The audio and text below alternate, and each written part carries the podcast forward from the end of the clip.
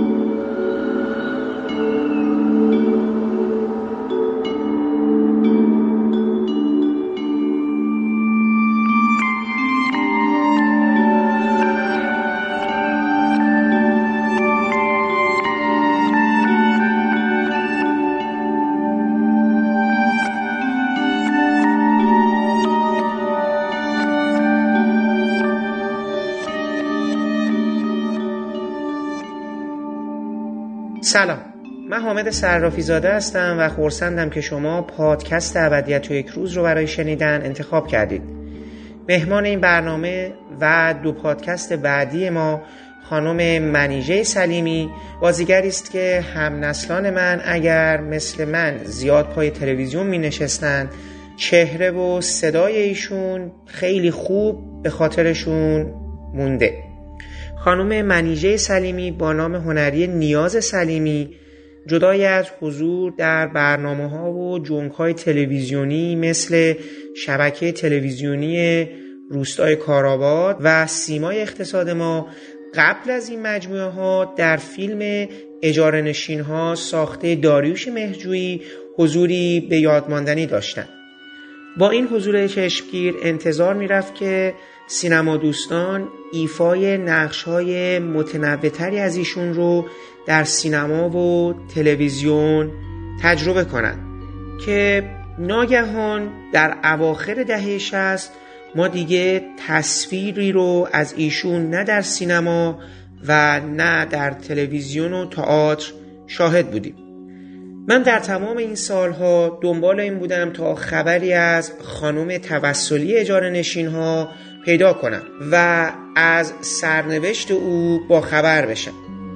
که بالاخره سال گذشته موفق شدم به کمک و راهنمایی آقای علیرضا مجلل شماره تماسی از ایشون رو پیدا کنم و در تماس با ایشون به این آرزو برسم. گشاده روی خانم سلیمی باعث شد تا من از ایشون بخوام درباره موضوعات بیشتری و گوناگونی به غیر از حضورشون در اجاره نشین ها برای ما صحبت کنند که نتیجه پادکستی سه قسمتی است که شما در این نوبت نخستین بخش این گفتگو رو میشنوید. پیش از شنیدن این گفتگو خانم سلیمی از من خواستند تا بر نکته ای تاکید کنم. اینکه به دلیل فاصله گرفتن از سالهای حضور ایشون در سینما و تئاتر تلویزیون شاید برخی از اسامی افراد یا تاریخها و مکانها چندان دقیق و معتبر نباشه که امیدوارم این مسئله رو مخاطبان بر ما ببخشند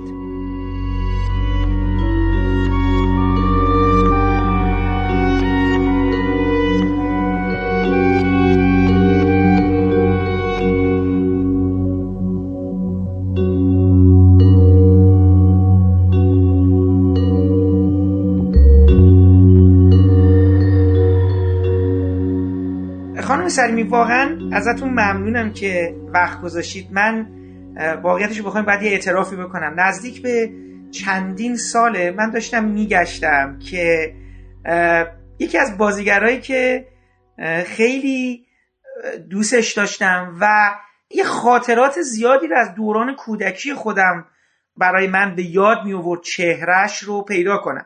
خیلی گشتم و نمی‌دونستم اصلا شما کجا هستین من فقط می‌دونستم شما از ایران اومدین بیرون. حدس می‌زدم باید قاعدتا آمریکا یا کانادایی باشین و اینا. حالا به حال من بعد از مدتی تلاش و اینا که البته یه گفتگوهای تصویری من از شما این اواخر در اینترنت دیده بودم. ولی تا مدت ها می‌تونم بگم مطمئنا سال 2008 2009 فقط از شما یه عکسی بود و حالا این صحبت ها واقعیتش رو بخواین اینه که دوران کودکی من که خیلی هم خورد سال بودم می‌خوره به دهه 60 و اونورا و الان که دارم فکر می‌کنم شاید شما جزو اولین یا معدود کسانی بودید که من یک زن تناز رو روی تصویر تلویزیونمون تو اوایل انقلاب می‌دیدم. یعنی تا یه مدتی که خب اصلا چیزا نبود. من یک چیزایی که خاطره گنگ و مبهمی داشتم.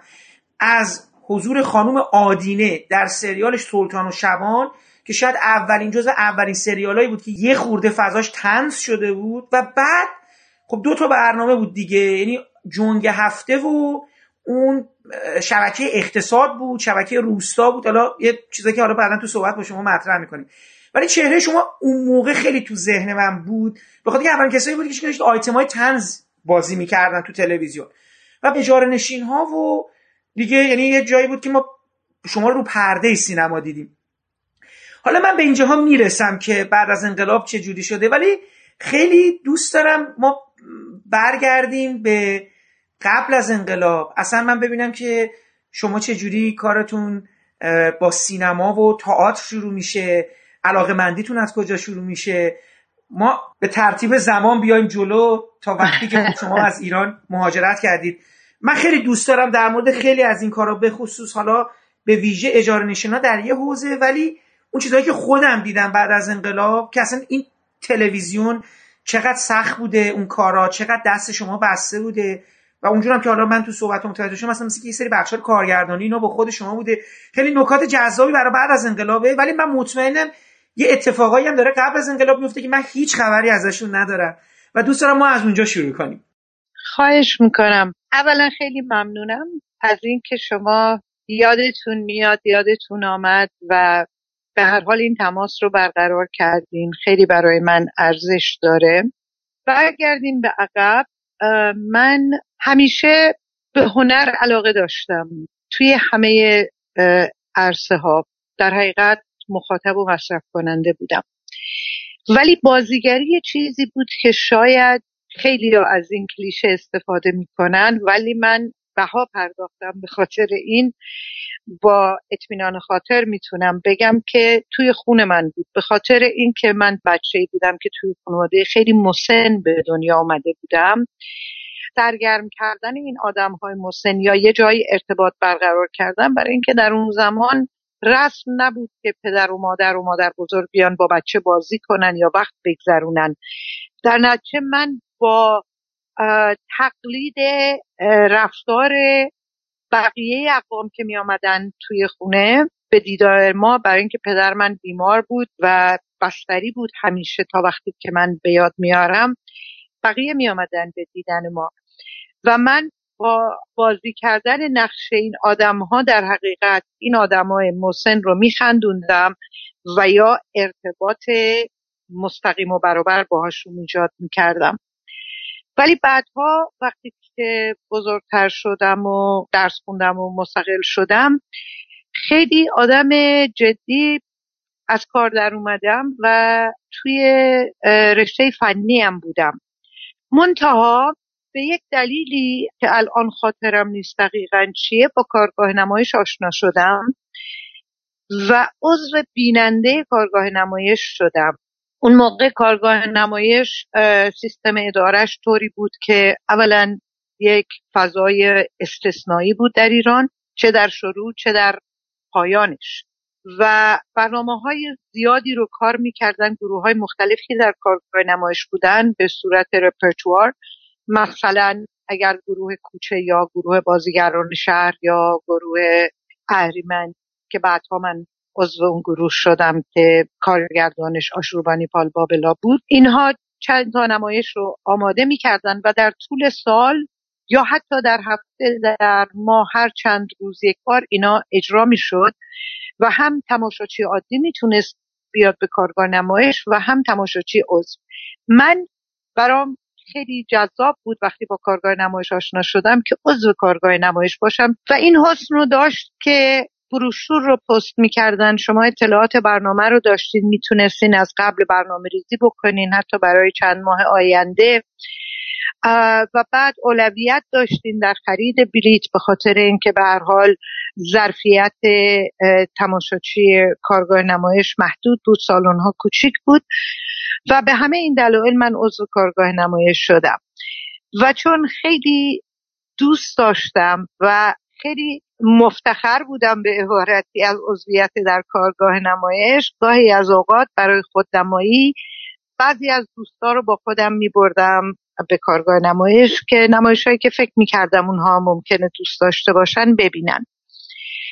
در یک سالی که یادم نیست چه سالی بود شاید پنجاه و چهار یا اون حوالی ظاهرا کارگاه نمایش اعلام می‌کنه توی روزنامه ها که یک سری در حقیقت کارگاه بازیگری رو می‌خواد انجام بده و دعوت کرده بود از کسایی که مایلن برن و اسم نویسی بکنن.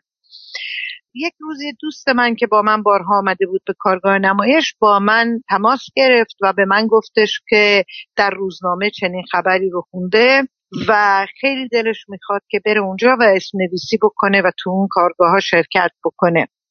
من اون موقع کارم در حقیقت نظارت چند تا ساختمان بود برچایی بود که تو تهران داشت ساخته می‌شد و خیلی آدم در حقیقت دور از این عوالم بودم غیر از به عنوان مصرف کننده و تماشاچی.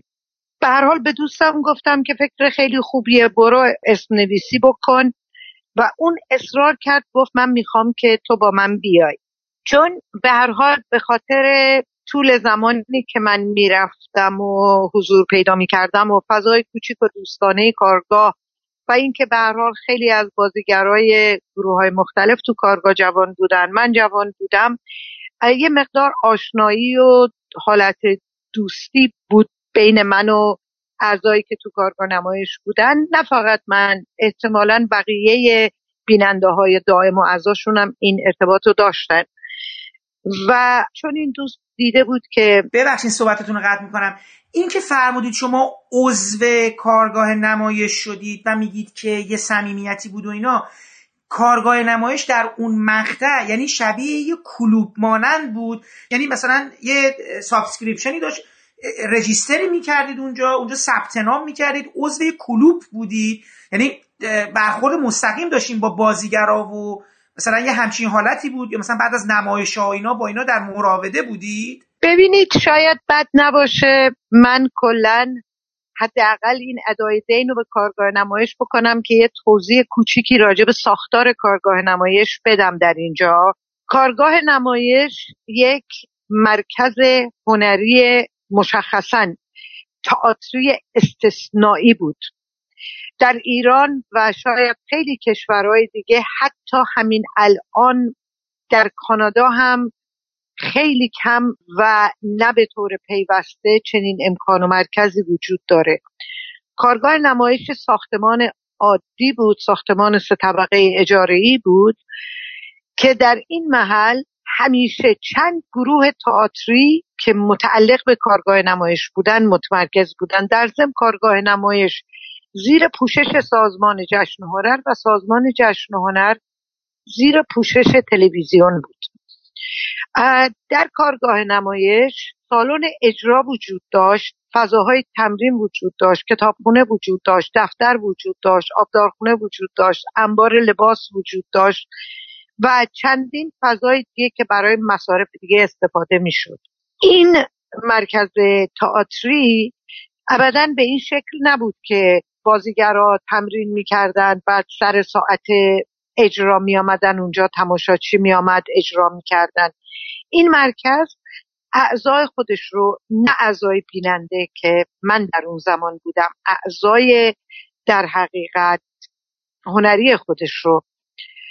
در طول روز و در طول هفته در اون محل تعلیم می‌داد. در اون محل کلاس های راجع تمرین صدا یوگا تمرین موسیقی خواندن متن هر گروهی هم نوع تمرین های خودش رو داشت.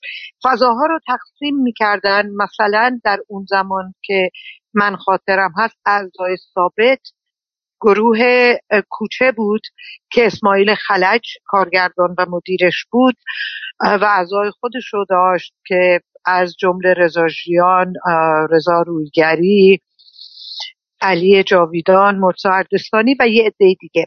گروه بازیگران شهر بود که آربی آوانسیان کارگردان و مدیرش بود که صدردین زاهد سوسن سوسن تسلیمی پرویز پور حسینی فردوس کاویانی و سعید اویسی و خیلی های دیگه. و بعد گروه اهرمن بود که آشوبانی پال بابلا کارگردان و مدیرش بود که بازیگرانی مثل شوره آقداشلو دارم فکر می‌کنم مردهای گروه که بعدا اومدن که جوانتر بودن البته اون موقع همسن بودیم. آتیلا پسیانی بود شارخ قیاسی بود اسماعیل پوررزا بود محوش افشار پناه توی اون گروه بود. میترا غمسری توی اون گروه بود و تعداد دیگری که بعدها من به اون گروه پیوستم. و این مرکز کتابخونه بسیار بسیار غنی داشت و یه آبدارخونه بسیار بزرگ و با جای نشستن و چای همیشه به راه که آدم ها می‌تونستن خیلی ها بچه های هنری از جاهای دیگه گاهی دانشجوها گاهی اعضای بیننده در طول روز اگر از اونجا رد می شدن می آمدن تو می نشستن توی آبدارخونه چایی می خوردن گفتگوی می کردن طرحی بود. و از می‌خوام یک مورد رو فراموش کردم. آخرین روزهایی بود که بیژن مفید هم هنوز در کارگاه بود و اونجا کار می‌کرد. بعد به همین دلیل خیلی وقتا وقتی که نمایشی جریان داشت یک گروه در حالی که سالن رو در دست داشت و احتمالا شرایط نور و صدا و صحنه و اینها رو آماده می‌کردن. بقیه گروه ها در حال کارهای عادیشون بودن تو کتابخونه بودن تو آبدارخونه بودن توی اتاقای دیگه بودن رفت آمد می‌کردن. اینه که می‌شد رفت نشست یه چایی خورد با بقیه که در دسترس بودن صحبت کرد و در طول سالها این باعث می‌شد که خیلی از ماها خیلی از بچه های کارگاه رو و اعضای گروه های مختلف رو میشناختیم. و یک در حقیقت قانون بسیار بسیار استثنایی که در کارگاه نمایش وجود داشت که من واقعا هنوز هم تحسین می‌کنم و مشابهش رو کم دیدم این هست که در کارگاه و در مجموع این گروه های تئاتری هیچ فردی به غیر از بازیگرها وجود نداشت. یک دونه خیاط فقط داشتیم. طراح لباس طراح صحنه مسئول نور مسئول صدا مسئول بلیت جلوی در فلان هیچ کدام نبود. هر کسی که تو یک نمایش بازی نمی‌کرد مسئولیت اون کارها به عهده اون بود. یا از خود گروه یا از بقیه گروه ها در نتیجه همه کسایی که اونجا کار می‌کردن در سطح برابری بودن. اصلا به این معنی نبود که کسی هنرپیشه درجه یک کس و همیشه نقش اول می‌گیره و یک کسی مثلا دم در با میسه بلیط پاره می‌کنه. دقیقا کسی که ماه گذشته نقش اول یک نمایش رو داشت الان یا مسئول صدا بود یا مسئول نور بود یا دم در بود یا هر چیز دیگر این از شرایط کارگاه نمایش. برگردیم سر داستان من. این دوست اصرار کرد که من باهاش برم برای ثبت نامش چون معتقد بود که تعداد خیلی زیادی مراجعه خواهند کرد و طبعا ظرفیت این کلاس ها خیلی کمه و این کلاس ها رو گروه بازیگران شهر برگزار کرد گروه آربی آوانسیان برگزار می‌کرد. و چون معتقد بود که مراجعه کننده درخواست کننده خیلی زیاد خواهد بود آشنایی کمک خواهد کرد. به هر حال این دوست بسیار اصرار کرد و من یک روز با اون رفتم اونجا و اتفاقا کسی که مسئول ثبت نام بود یکی از بچه های نازنین گروه بازیگران شهر بود به نام فریدونی یوسفی که سالهاست ازش بیخبرم امیدوارم باشه و خوب باشه. و اون خیلی با من صمیمی بود همیشه و وقتی که من بعد از سلام علیک گفتم که چرا آمدم و دوستم معرفی کردم به من گفتش که چرا خودتو نمیای؟ و من بهش گفتم که من این کاره نیستم. در حالی که من در طول دبیرستان چند سال شاگرد آقای تقی مشکات و محمد علی جعفری بودم. توی کلاس بازیگری بودم. ولی اون موقع دیگه اصلا به این چیزا فکر نمی کردم به هر حال فریدون چند بار اصرار کرد. و من بهش گفتم که متاسفانه نمی‌تونم. کار من نیست. وقت ندارم. سیستم کاری من متفاوته. و به هر حال دوست من نویسی کرد و جدا شدیم.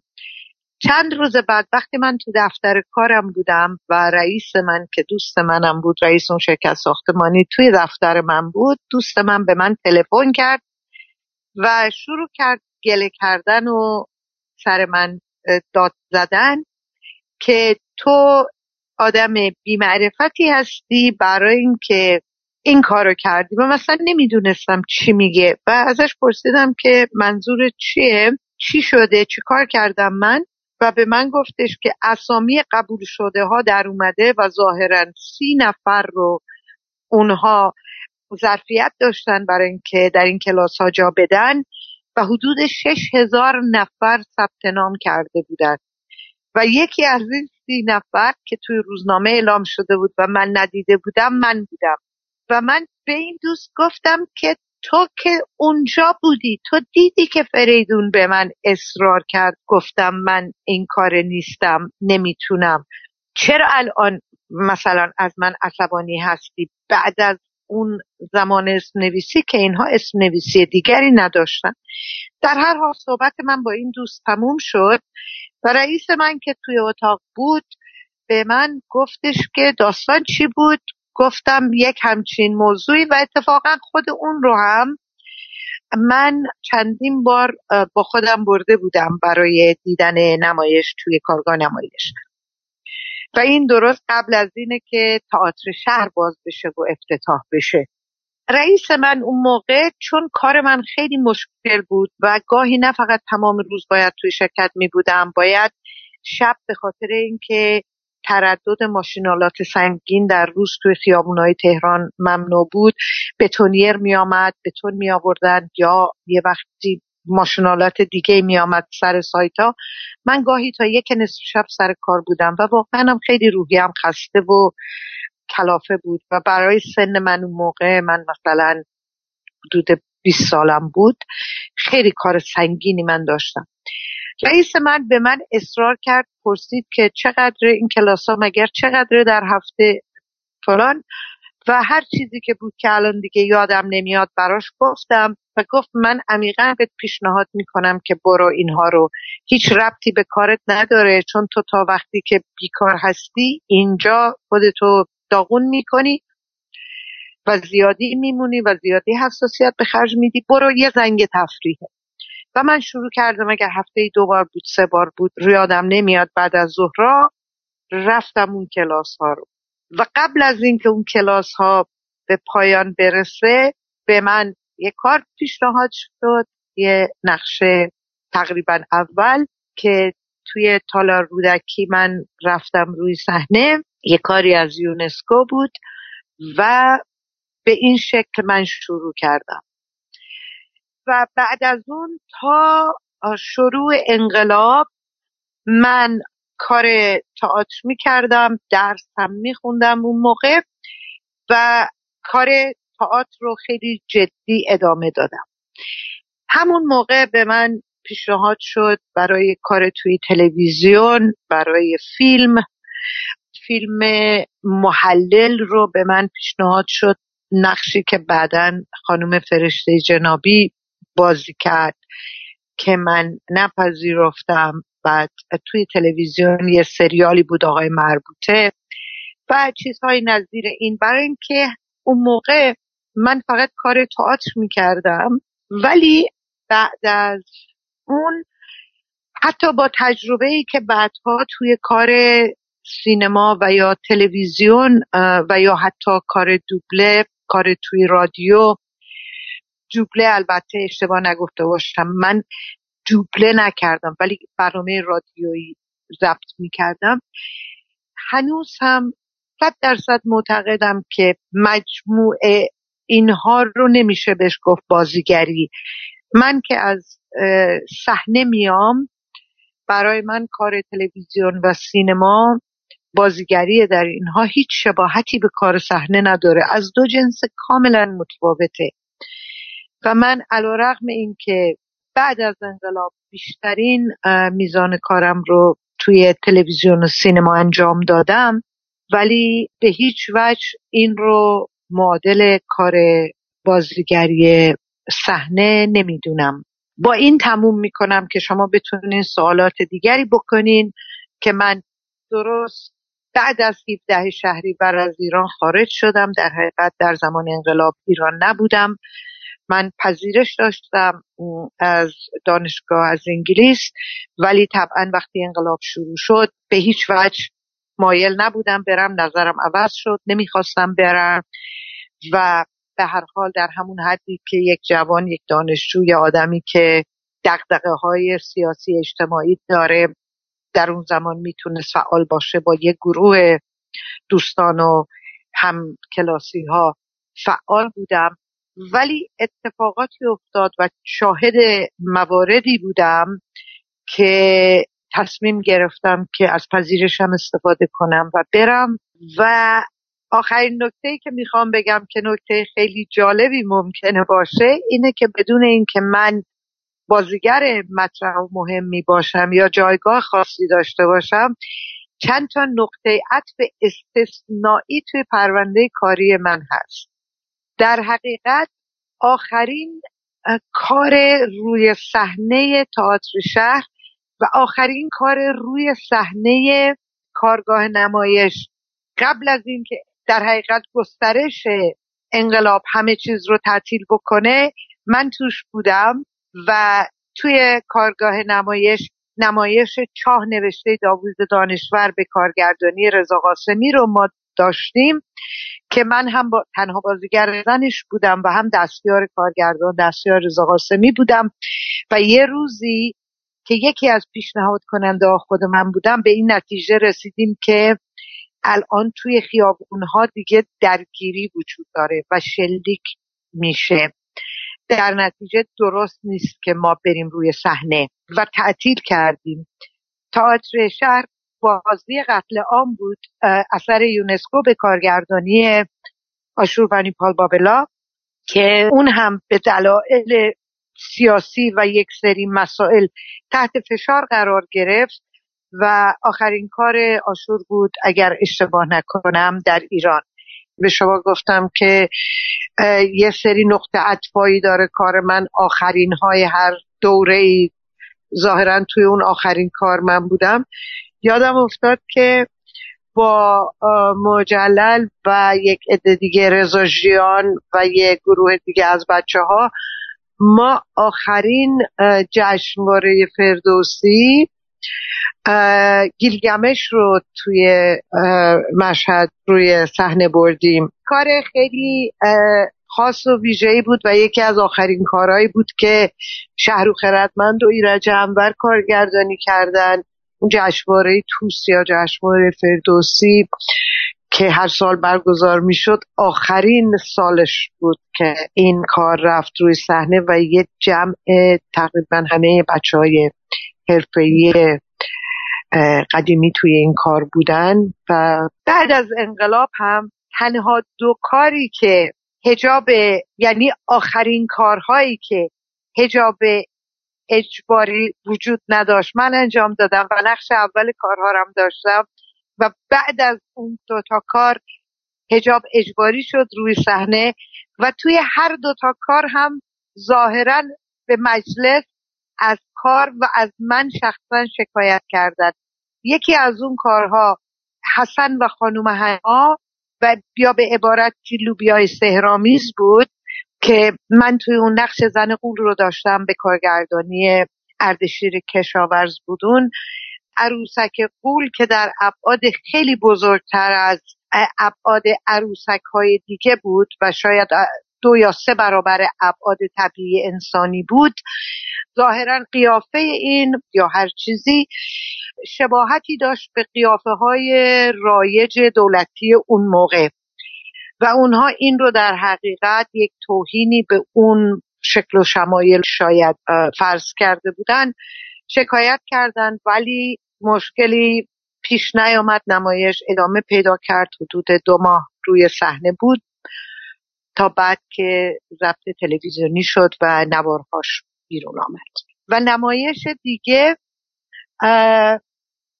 نمایش مأموریت حساس که کار یک نویسنده روس بود کار بسیار زیبایی بود که من توی اون دوتا نقشه یه دختر بچه و یه پسر بچه ده دوازده ساله رو بازی می‌کردم و از اون هم شکایت شد برای اینکه در حقیقت اینا یک عده بچه پیشاهنگ بودن و مانور جنگی می‌دادن و من توی دیالوگای خودم یک اصطلاحی وجود داشت مصادره. از کلمه مصادره خیلی استفاده می کردم برای اینکه مثلا شیرینی رو مصادره بکنیم یا مثلا چون توی خونه یکی از این بچه ها توی تعطیلات با امو یا یکی از اقوام ارتشی اونا که اومده بود این بازی در حقیقت مانور جنگی رو این بچه ها می‌کردن که اونجا هم از من شکایت کردن که من در حقیقت دارم ارزش های انقلاب و دست میندازم و این دوتا آخرین کارهای بیهجاب تئاتر در ایران بود. و بعد از اون من توی ایران دیگه روی صحنه نرفتم. بعد از یه مدت کار توی تلویزیون رو و سینما رو پذیرفتم و ادامه دادم. ولی به دلایل حسی و شخصی دیگه روی صحنه نرفتم چه خبره؟ کیه این وقت روز اینجا پیدا شده؟ حسن دیگه کیه؟ کجایی؟ چی کار داری؟ حسن دیگه کیه؟ وای چقدر بزرگی صدات از کجا میاد؟ پایین دامنتونم. آها بچه آدمیزاد. اینجا اومدی چه کنی؟ الان شوهرم از راه می‌رسه. اینجا ببینتت یک لغمه چپت می‌کنه ها. میداریم بیام تو خانم گشتمه تشنمه. یه عالمه راه اومدم. بهت که گفتم از همون راهی که اومدی برگرد و برو. شوهرم از راه برسه تو رو می‌خوره پدر منم در میاره. منو می‌خوره؟ مگه بچه آدمم خورنی؟ تازه من پسر خوبیم. قول از بچه بیزاره. به خوب و بدشم هیچ کاری نداره. اون هر آدمی زادی رو که ببینه می‌خوره. وای. خیال می‌کنی بی خودی بهش میگن قول؟ برگرد و برو تا نیومده برگرد و برو. این چه دیگه این صدای پای شوهرمه و الان ببیندت یک لقمه چپت می‌کنه. خانم خانم حالا چی کار بپر بالا بپر پایین اگر لطف بفرمایید و برای من کلا در مورد شروع تا پایان قضیه خانم هنا چون اینجوری که شما برای من گفتین خب خانم هنا توقیف شد. من فقط تو قصه توقیفش متوجه شدم. اصلا پیشنهاد خانم نه هنا من نگفتم توقیف نه شد. جلوش گرفتن دیگه. گفتین جلوش گفتن که به خاطر اون نه نه نه شکایت کردن. جلوش گرفته نشد. این خبرها به ما می‌رسید.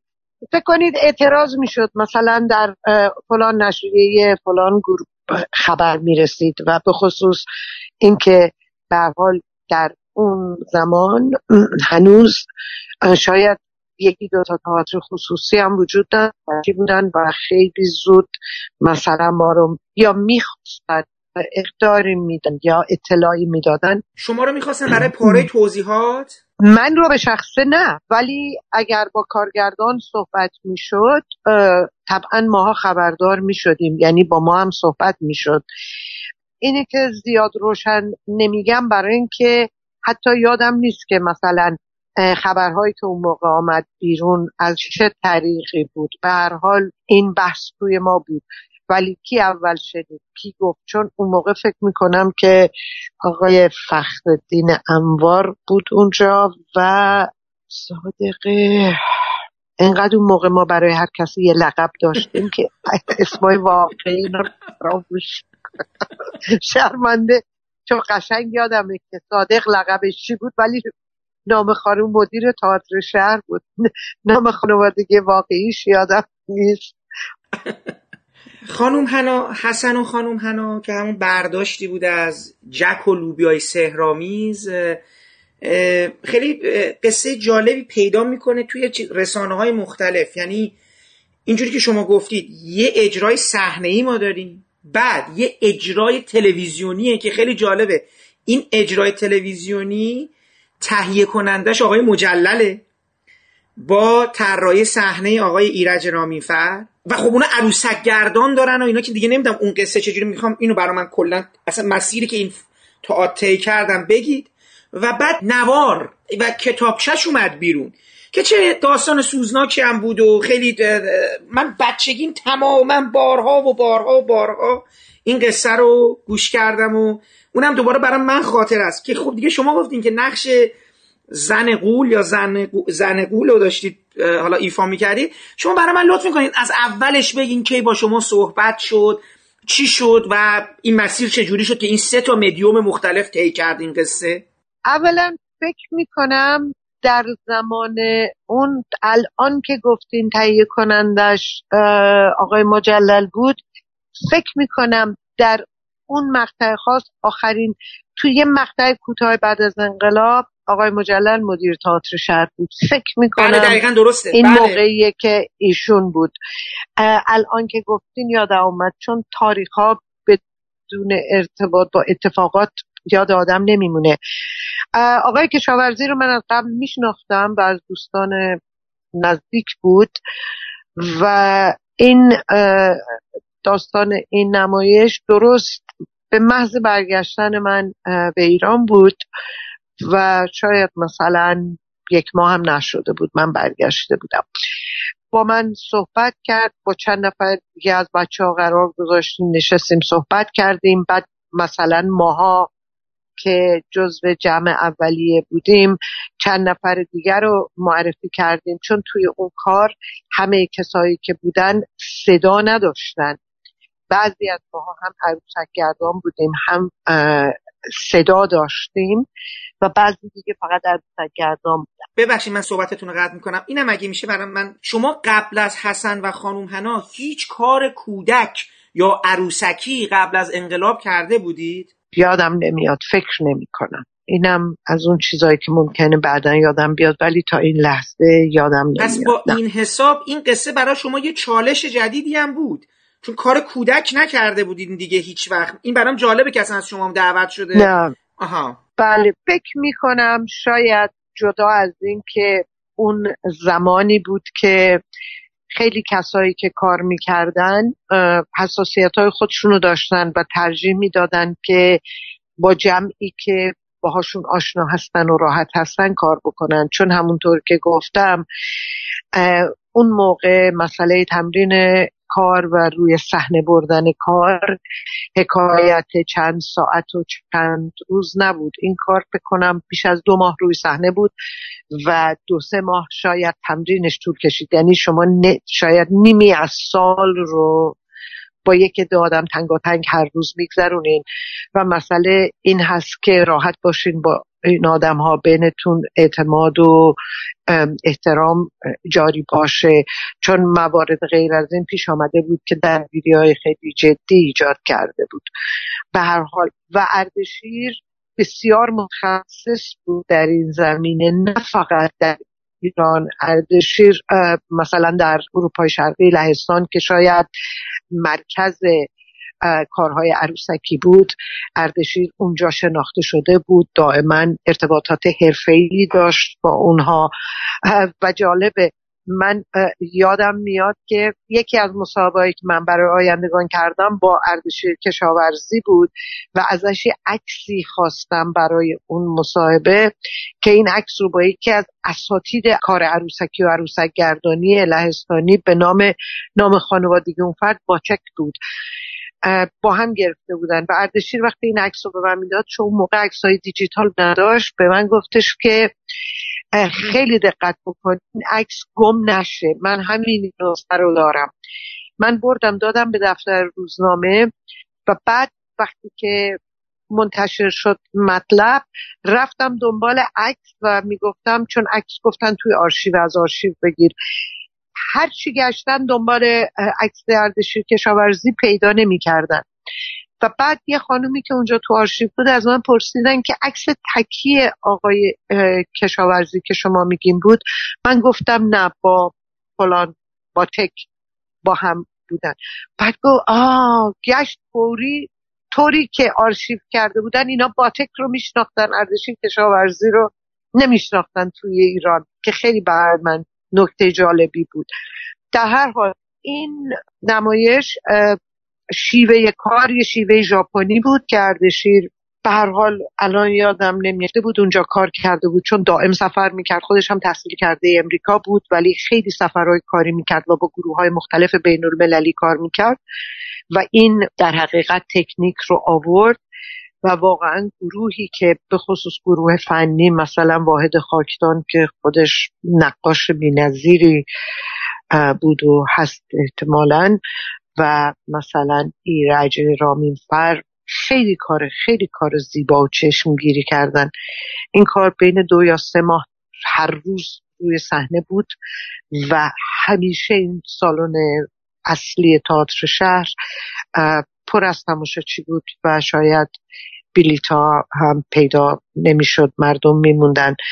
و یک خاطره جالب که من از این کار دارم این هست که این کار توی مقطعی که هجاب داشت اجباری می‌شد رفت روی صحنه و یک روز صحنه که صدای من شروع می‌شد پرده دوم نمایش بود که با من شروع می‌شد و اون که تو این فاصله دکور عوض شده بود. دکور مثلا خانه غول بود. و این درهای عظیم باید باز می‌شد و عروسک من که غیر از خود من که سر عروسک رو میگردوندم دو نفر دیگه دوتا آقای جوان بدن و هر کدوم نیمی از بدن و یک دست عروسک. بسیار سنگین بود این عروسک و شاید دو برابر قد خود من. وقتی که پرده دوم شروع شد مسئول که توی اتاق نور بود و قرار بود که با اون دستگاه های فنی این درها رو روی ریل باز بکنن. نه نور داد و نه درها رو باز کرد. بعد طول کشید سر و صدا یه ذره شروع شد و معلوم شد که اردشیر کشاورزی داره با این مسئولین تئاتر شهر توی اون اتاق نور بحث می‌کنه. مسئولین در اعتراض به پیراهنی که من پوشیده بودم پیراهن من رنگ صورتی تیره داشت اون روز با یه سری از این پرهای هندسی کوچیک رنگی روش اعتراض کرده بودن به رنگ و اینکه من پیراهن آستین کوتاه نه حتی بی آستین. آستین کوتاه تنم هست. و تصمیم گرفته بودن که نمایش متوقف بکنن. که بالاخره من فکر می‌کنم اردشیر موفق شد بعد از یه تأخیری اونها رو قانع کرد باهاشون بحث کرد و بعد از اجرا خبردار شدیم که چه اتفاقی افتاده. البته توی سالن اعلام شد که نقص فنی اصلا لباس شما موقع مگه چرا مهم بوده؟ مگه شما نباید لباس سیاه میپوشیدید برای این عروسک گردونی ها یعنی شما باید یه روبندی چرا؟ اصلا خب لباس شما رو ظاهرا یکی از این برادران وقتی من داشتم می آمدم تو من رو دیده بوده و از اینکه رنگ لباس من مثلا صورتی پر رنگ خوشش نیومده بوده. و به نظرش رسیده بوده که من صلاحیت ندارم روی صحنه کار بکنم. آی بازم که نشنیدی. خوب گوشاتو وا کن. بالاخره یه روز از اینجا میرم. اوه از اینجا میره عزیزم عزیزم. قبل از اینکه یه روزی از اینجا بره می‌خواد خب حالا شاید رفت. پس بذار اول آهنگ منو بخونه. نه ساکت باش. اه؟ هی چنگ قشنگ. ساز خوش آهنگ هی چنگ عزیز ساز سهرامیز نقمه سرکن دنگ و دنگ و دنگ دینگو دینگو دینگ الان می‌خونه الان می‌خونه. بابا.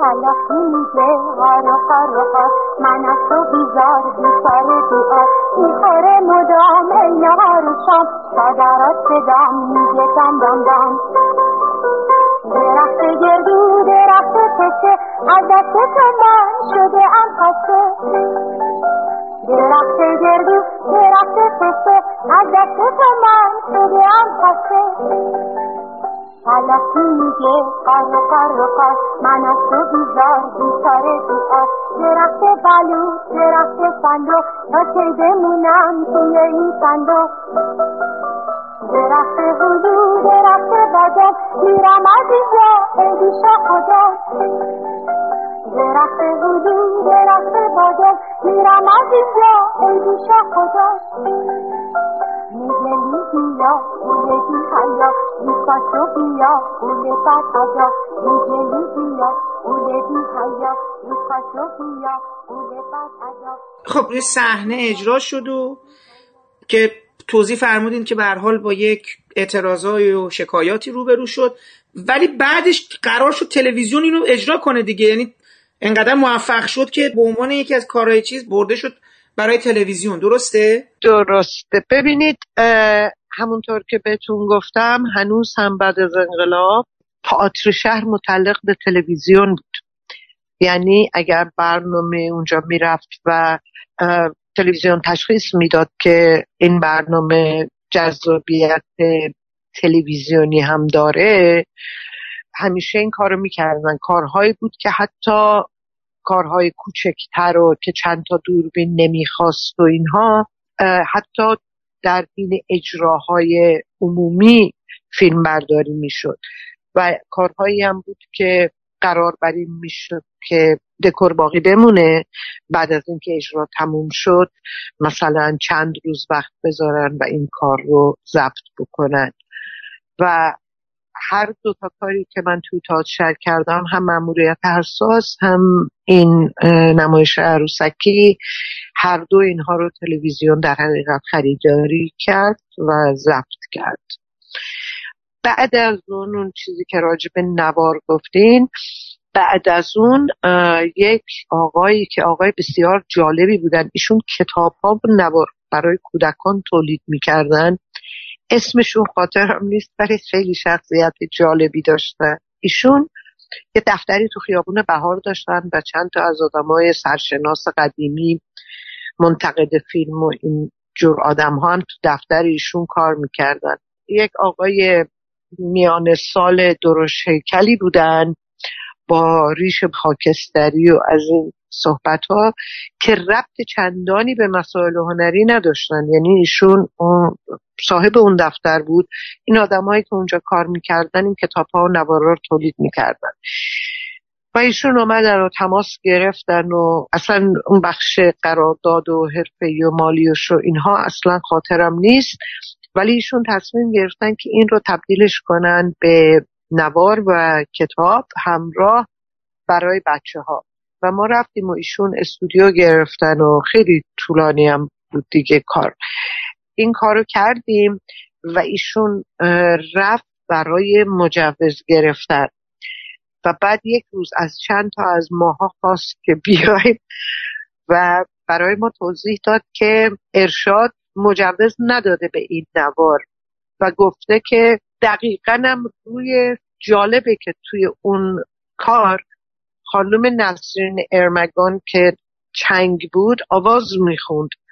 ولی اینها روی صدای خود حسن که گیتا خاکپور بود روی اون ایراد گرفته بودن و می‌گفتن این مثلا سر و صدا و شلوغی و شیطنت و آوازم می‌خونه و این کارا رو می‌کنه صدای زن درست نیست.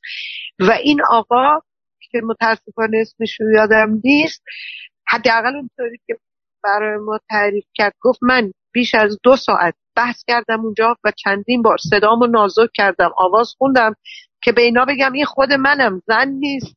و بالاخره ظاهرا بعد از کشمکش هایی مجوز گرفت ظاهرا آمد بیرون و فکر می‌کنم هم که ایشون به هر حال پاداش این پیگیریش رو گرفت. شنیدم خیلی موفق این نوار توی پخشش بله این که خیلی موفق بوده. اما این کتابا که توسط انتشارات قصهگو بوده که یه سری کتابای دیگه هم مثل که از اون سری چاپ کرده بودن. موش دهاتی و شهری مزرعه نفرین شده شهریار آینده و اینو. بعد ببینید اون زمان خب انتشارات 48 داستان بود سوپر اسکوپ نمی‌دونم شما خاطرتون بود یا نه. حالا برای اونجا یه مدت کلی کتاب نه هیچ کدوم از اینا برای من آشنا آره دیگه. اون موقع داشت نوار در می اومد مثلا قصه های پینوکیو. داشتن اونجا میخوندن. یعنی پینوکیو جینا که خب صداها معلوم بود که پسر نیست دختره میخوندن. یعنی تنها جایی بود که آدما داشتن یه آوازی میخوندن یه قصه میخوندن خانوما.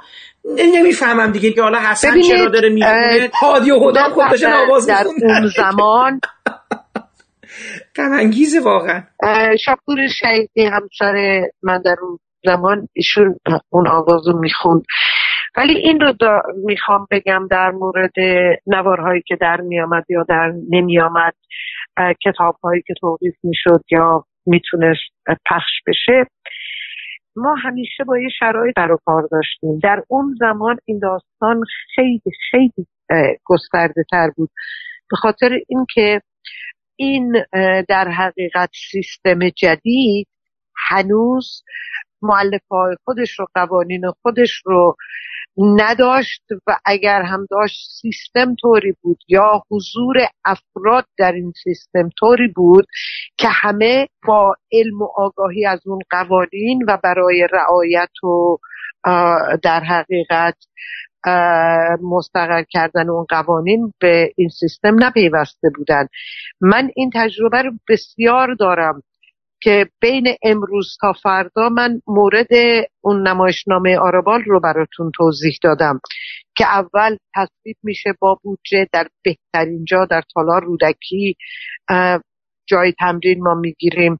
دو ماه بعد اون آدم دیگه به من میگه که من چون به شما احترام می‌ذارم نمیفرستمتون اوین جمع کنین و برین.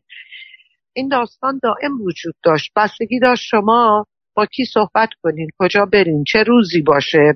دنیا دست کی باشه؟ من یکی از عجیب ترین تجربه های زندگی هنریم رو توی نمایش مأموریت حساس دارم.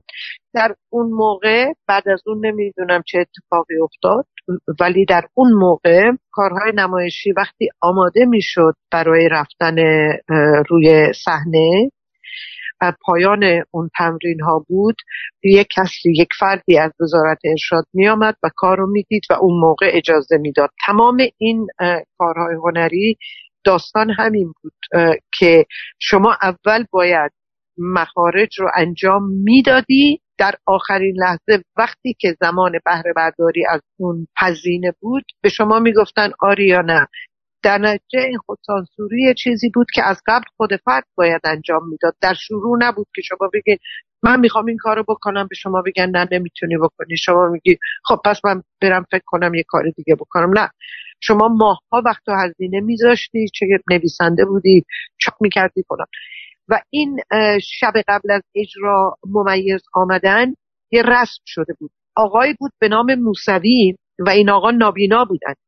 شبی که قرار بود این نمایش بازبینی بشه و اجازه در حقیق اجرا بگیره. آقای موسوی آمد توی اون سالن کوچک اسمش یادم نیست.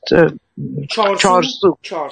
توی چارسو آمد و یک خانم کاملا محجبه همراه ایشون بود و این آقا که نابینا بودن و هیچ چیزی از روی صحنه نمی‌دیدن نشسته بودن در یه بخشی از اون اول من درست کنار اینها روی صندلی تماشاچی ها نشسته بودم روی کنجکاوی هیچ کس تماشاچی وجود نداشت ولی من آمدم اونجا نشستم.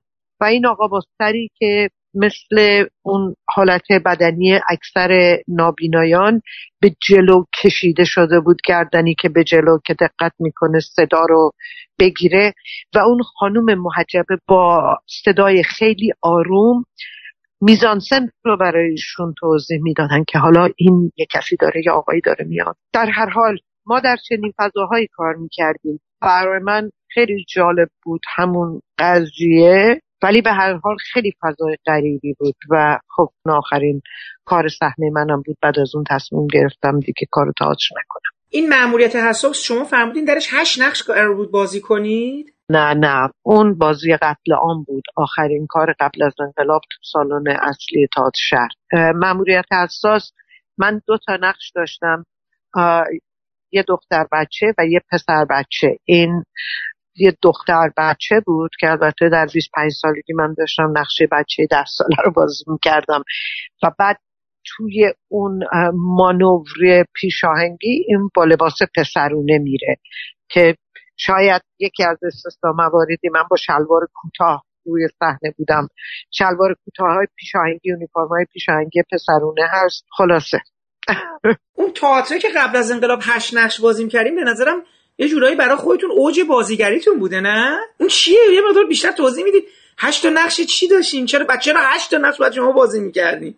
همه نقش های زیادی داشتن ولی بیشترین تعداد نقش رو تو اون کار من داشتم.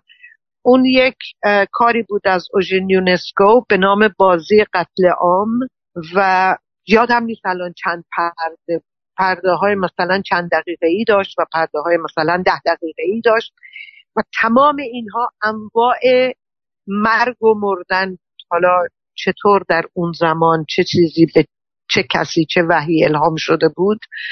شخصی دولتی عاشقانه سیاسی انواع مختلف. و کار خیلی پرکاری بود کار خیلی سختی بود. صحنه های خیلی استثنایی داشت. مثلا یه صحنه ای داشت که درهای اصلی باز می‌شد درهای سالن. و من و یک بازیگر دیگه از بیرون با مثلا لباس یه تلفیق از شلیته و شلوار و اینها ولی فرنچ مید چون ساتن مشکی بودن و پیشبند تور سفید و این مثلا بانه سفید روی سر. می آمدیم و با جگر خام تو دستامون. من خودم رو یادمه که من روی دسته صندلی تماشاچی ها در حالی که نشسته بودن روی اینها میدویدم از روی تماشاچی رد میشم و این جگرها رو گاز می‌زدم توپ می‌کردم هم تو خون صورت هم مثلا از دور دهنم اینا میریخ روی لباس که خیلی خیلی کار شاید اوج تمام این تصویر سازی های خاص بنیپال بود از نظر تصویری و متن فوقالعاده بود و امروزها من تازگی یاد اون هستم. مثلا یک صحنه داشتین نمایش صحنه چند شاید یک دقیقه ای دو نفر توی خیابون با هم را می‌رفتن. بعد تازه مبحث کامپیوتر شروع شده بود و یکی از اینا به اون یکی میگه دقت کردی امروز جنازه هایی که تو خیابونه خیلی بیشتر از دیروزه؟ اون یکی یه نگاهی به دوروبر می‌کنه میگه که هیچ بعید نیست که کامپیوتری اینها رو زیاد می‌کنن.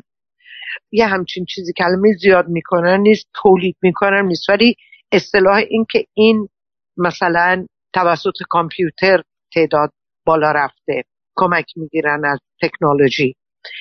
اون کاری بود که من توش هشتا نقش بازی می‌کردم. و اون کاری بود که خیلی اتفاقات جالبی توی اون کار افتاد. یکی از اینا این بود که من صدام رو روی صحنه از دست دادم به خاطر اینکه انقدر داد و بیداد و بعد از اون صحنه دویدن روی این صندلی ها و فریاد زدن و اینها می آمدم برمیگشتم روی صحنه نقش دیگه داشتم و دود اود اونجا بود. من کلا ریه ضعیفی دارم. ما توی خانواده ما آسم ارسی هست.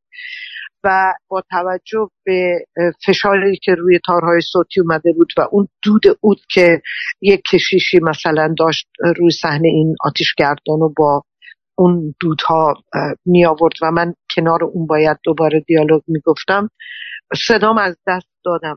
و برای یکی دو روز صدا اصلا نداشتم. به هیچ عنوان هیچ صدایی از من بیرون نمی آمد و بعدش صدایی که آمد کاملا متفاوت بود و قابل کنترل نبود.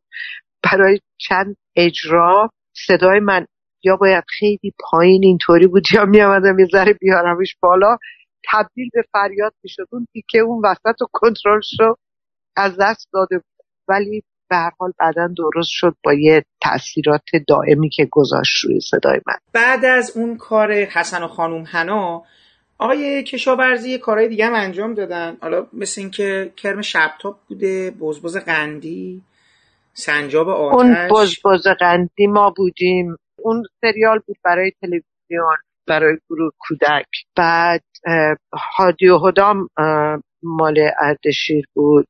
شما تو هادی و هدا چه نقشی داشتین؟ مادر بزرگ بودین؟ یادتون نیست؟ یادم نمی صداهاتون نه ولی فرمودین که همسرتون داشت گفتین همسرتون آواز اون عنوان بندی رو ایشون خوندن نه؟ ایشون هم کار می‌کردن توی اون مثل همه ماها ولی اون تیکه رو بله ایشون خوندن باز می‌خوام امکان داره برای من بگید کدوم نمایش ها رو شما خودتون در کارگاه نمایش درشون بازی کردیم کدوم تئاتر بوده؟ اسم بعضی از اون تئاتر رو یادتون هست؟ من در کارگاه نمایش در حقیقت اگر اشتباه نکنم دو تا نمایش رو توی کارگاه نمایش روی صحنه رفتم. ولی همونطور که براتون گفتم من اواخر کارگاه نمایش به اونجا پیوستم. حدود دو سال دو سال و نیم قبل از انقلاب و این زمانی بود که تئاتر شهر هم مال کارگاه نمایش بود و چند تا کار بزرگ کارگاه نمایش در حقیقت توی تئاتر شهر روی صحنه می‌رفت. اگر یادم باشه نمایش چهار توی خود کارگاه کار کردم. یک کار دیگه ای بود که عجیبه که اسمشو به یاد نمیارم ولی این یه کاری بود که ما برای مدت طولانی شبهای جمعه انجام می‌دادیم. یک شب در هفته با همون گروه اهرمن. عجیبه که اسم کار یادم نمیاد چون ایمپرووایز بود با تماشاچی شکل می گرفت و همونطور که براتون گفتم کارگاه نمایش به این صورت نبود که شما مثلا غیر از گروه های مهمان اینطور نبود که شما مثلا یک نمایش رو کار بکنین و یک هفته یک ماه روی صحنه باشه و بعد بره. چون رپرتوار بود برمیگشت اینها. در طول سال بارها تکرار می‌شد. کارگاه نمایش بازی قبل آمو توی تئاتر شهر خاطرم هست. یه کار دیگه هم بود که الان یادم نیست. فکر می‌کنم در مجموع به غیر از کارهای روزانه و تمرین ها توی چهار تا از تولیدات کارگاه نمایش من بودم. چهار تا بودید. و غیر از کارگاه نمایش شما در بیرون اون فضا هم قبل از انقلاب کاری انجام داده بودید؟ یعنی توی نمایش های دیگه هم اجرا رفته بودید؟ میگم بیرون بله بله. من تالار مولوی دو سه تا کار کردم. تئاتر شهر مجددا با گروه های دیگه با داریوش فرهنگ و یکی دو تا کار دیگه توی تئاتر شهر انجام دادم. قبل از انقلاب آواز خانه پاس یونسکو رو توی تالار مولوی یک کار خیلی خوب با مهدی هاشمی. عجیب اسمش یادم نمیاد. کار کردیم خیلی کار خوبی بود. با گروه های دیگه هم من کار کردم. شاید در مجموع من قبل از انقلاب توی اون چند سال در مجموع همه چیزی حدود نه یا ده تا نمایش کار کردم. و مسئله این بود که اون موقع اکثر بچههایی که یعنی حداقل جایی که من بودم و افرادی که من باهاشون کار می‌کردم اینها آدم های حرفه‌ای بودن و یک کار نمایش تمرین شاید یک مدت طولانی چندین ماه کار می برد تا کار روی صحنه بیاد. و غیر از اواخر که من در استخدام کارگاه نمایش بودم در حقیقت در استخدام سازمان جشن و هنر قبلا خیلی تنظیم می‌خواست که بتونم مثلا چند ماه هر روز برم سر تمرین. و چند تا کار هم بود که انجام شد مثل کار ندبه آقای بیزایی که کار فوقلاده ای بود. فوقلاده و اینها به دلایلی روی صحنه نرفتن. شاید دو تا سه تا کار بود که دچار مشکل. بله بله بله. تمرین شد ولی اجرا نشد. طولانی. اجرا نشد. مشکل سیاسی پیدا کرد. دو یا سه تا کار اینطوری هم بود. برج بود با رجب محمدین که من به دلایل مشکلات کاری خودم آمدم بیرون اواخر از توی تمرین ها شرایط اینطوری. شما برای مدمم تمرین کرده بودی؟